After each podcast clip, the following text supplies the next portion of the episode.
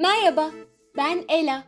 Bugün Evrim Ağacı ile birlikte insan nasıl oluştu bunu öğrenmeye devam ediyoruz. Eddie, burada mısın? Evet Ela ve öğrenmeye de hazırım. Bu harika Eddie. O zaman küçük bir hatırlatmadan hemen sonra başlayalım. Evrim Ağacı bize karanlığı bilimle fethet diyor. Eğer siz de bilimi öğrenmek isterseniz evrim ağacı nokta org adresini ziyaret edebilirsiniz. Hadi şimdi devam edelim. Eddie, en son evrimsel değişim nasıl olur da kalmıştık değil mi?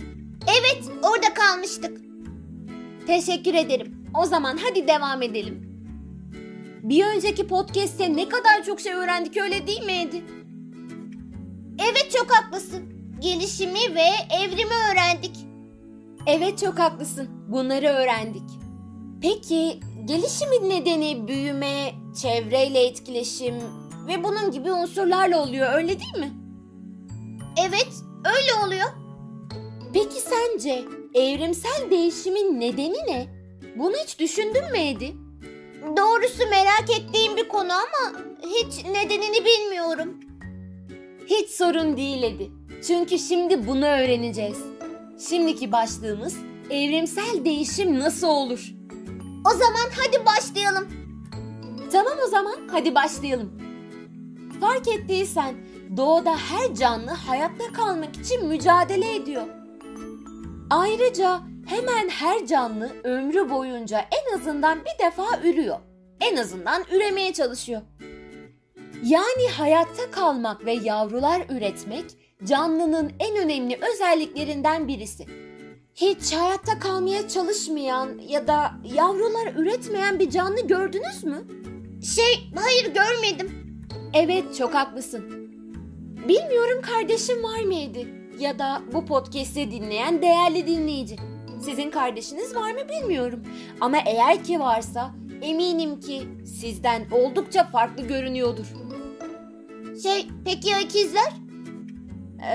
Etrafındaki ikizler hariç kardeşlere bak o zaman Eddie. Ne kadar farklı gözüküyorlar öyle değil mi? Elbette her çocuk kardeşlerine ve anne babasına bir miktar benzer. Ama buna rağmen kardeşlerinden farklı özelliklerle doğarlar. Bu sadece insana özgü bir durum değildir. Diğer tüm hayvanlarda da böyle. Bu podcast'te dinleyen değerli dinleyicilerimiz belki ama her tavşan aşağı yukarı aynı, birbirine benziyor diyebilir. Lütfen aceleci olmayın.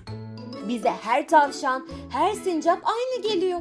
Ancak aslında bilim insanı olursan ve daha yakından inceleyecek olursan her birinin çok farklı olduğunu görebilirsin. Tıpkı bizde olduğu gibi onların da farklı bireyleri arasında birçok açıdan farklılıkları vardır. Mesela renkleri, sesleri, davranışları, boyları, güçleri ve daha binlerce özellikleri birbirlerinden farklıdır. İşte bu farklı özellikler doğada canlılara avantajlar ve dezavantajlar sağlıyor.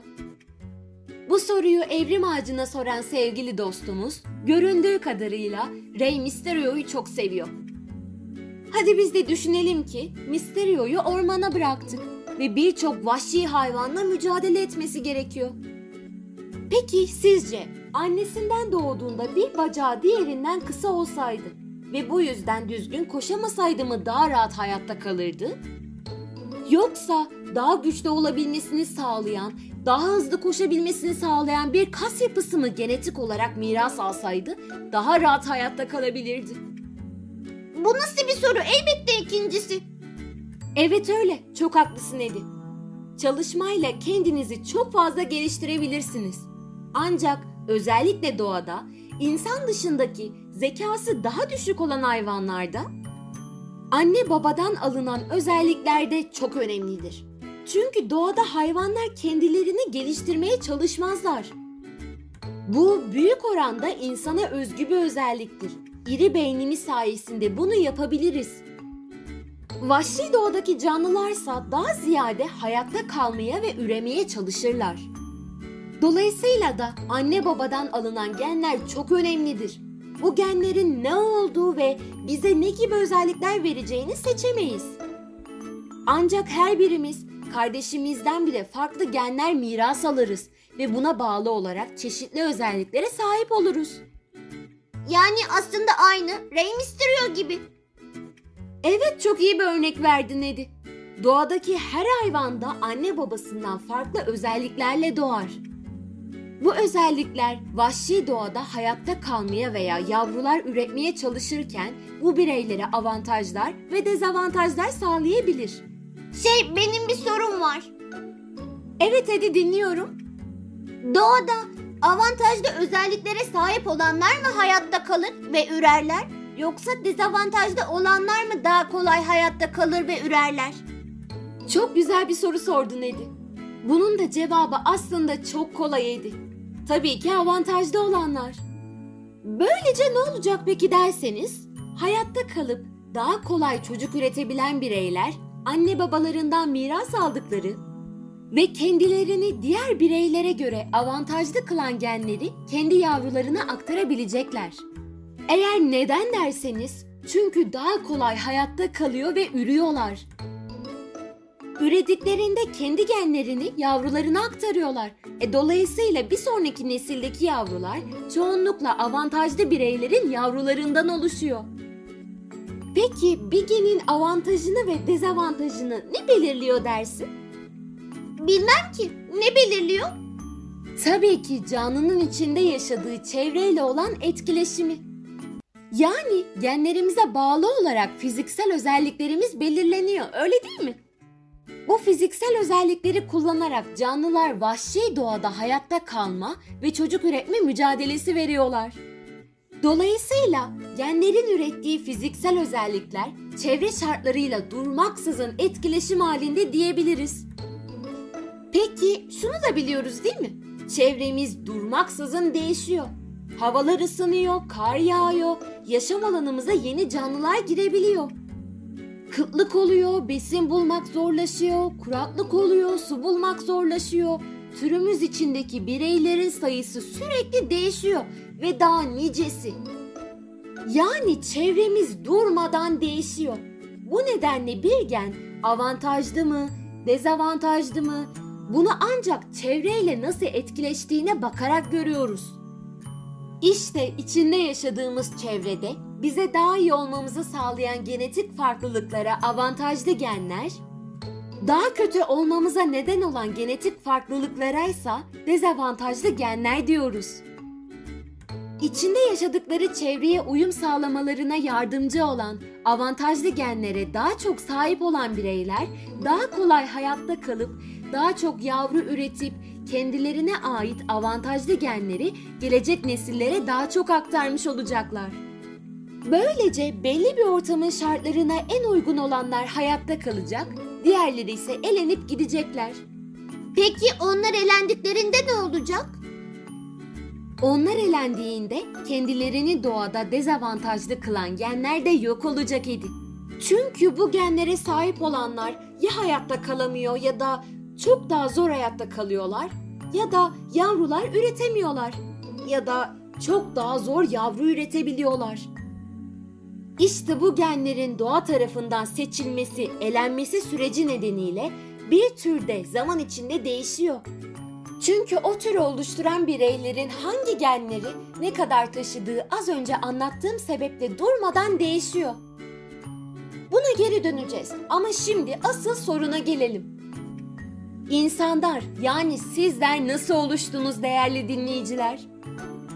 Evet, sizler normal bir şekilde her insan gibi anne ve babadan var oldunuz.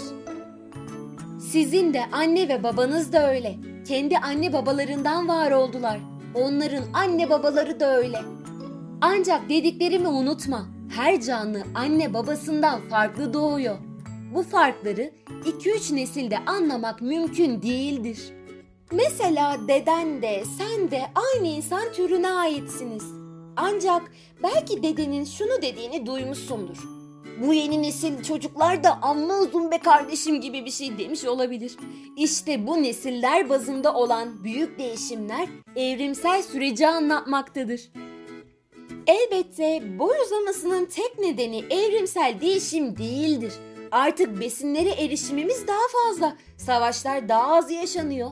Her şeye rağmen dedelerimize göre daha sağlıklı hayatlar sürüyoruz. Ancak daha uzun boylu bireylerin çocuk yapması sonucu o çocuklar da her nesilde daha da uzun olabiliyor. Çünkü uzun boya sahip olan genler bu yavrulara aktarılıyor. Ne dersin Eddie? Değerli dinleyicimize ilginç bir bilgi vereyim mi? İlginç bir bilgi mi? Olur, lütfen ver. Ben de dinlemek istiyorum. Tamam o zaman. Şimdi bilgimize geçiyorum. Bugün yaşamakta olan bütün insanların ortak dedesi günümüzden yetmiş bin yıl kadar önce yaşadı. Nasıl yani? Bütün insanların dedesi ortak mı? Biraz kafa karıştırıcı gibi duruyor değil mi Eddie? Evet, bayağı öyle duruyor. O zaman ben anlatmaya devam edeyim. Hep beraber anlayalım. Olur, tamam. Hep beraber dinliyoruz. Teşekkür ederim. Evet, günümüzden yetmiş bin yıl kadar önce yaşadı demiştim. Bu insan bizlerle neredeyse birebir aynı görünümdeydi.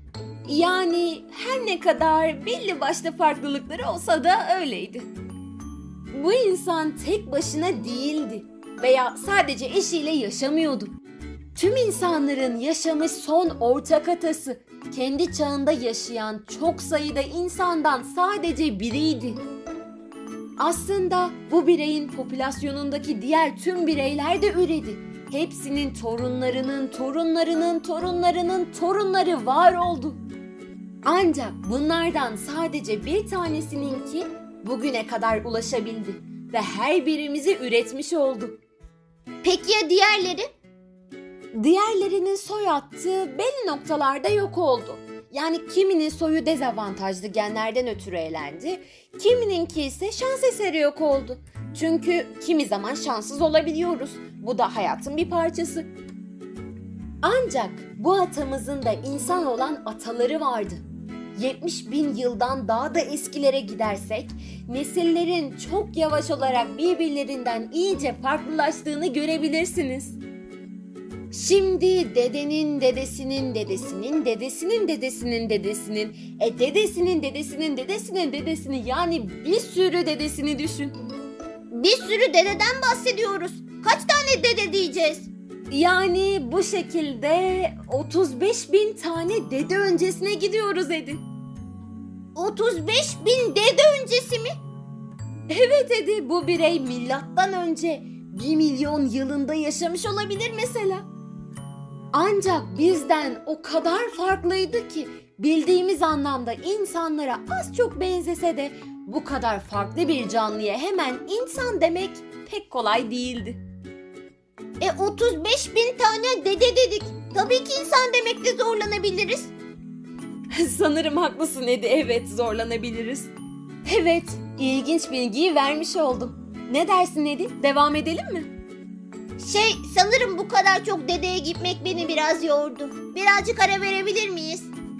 Evet Eddie, verebiliriz. Teşekkür ederim. Rica ederim, ne demek Eddie. O zaman bir sonraki podcast'imizde akrabalar üzerinden evrimi anlayacağız. O bayağı bir ilgi çekici bir konuya benziyor. Bir sonraki podcast'te sabırsızlıkla bekleyeceğim. Bu harikaydı. O zaman bir sonraki podcast'te görüşmek üzere. Kendinize iyi bakın. Hoşça kalın. Öğrendiklerinizi tanıdıklarınıza anlatmayı unutmayın. Kendinize iyi bakın. Bir sonraki podcast'te görüşmek üzere. Hoşça kalın.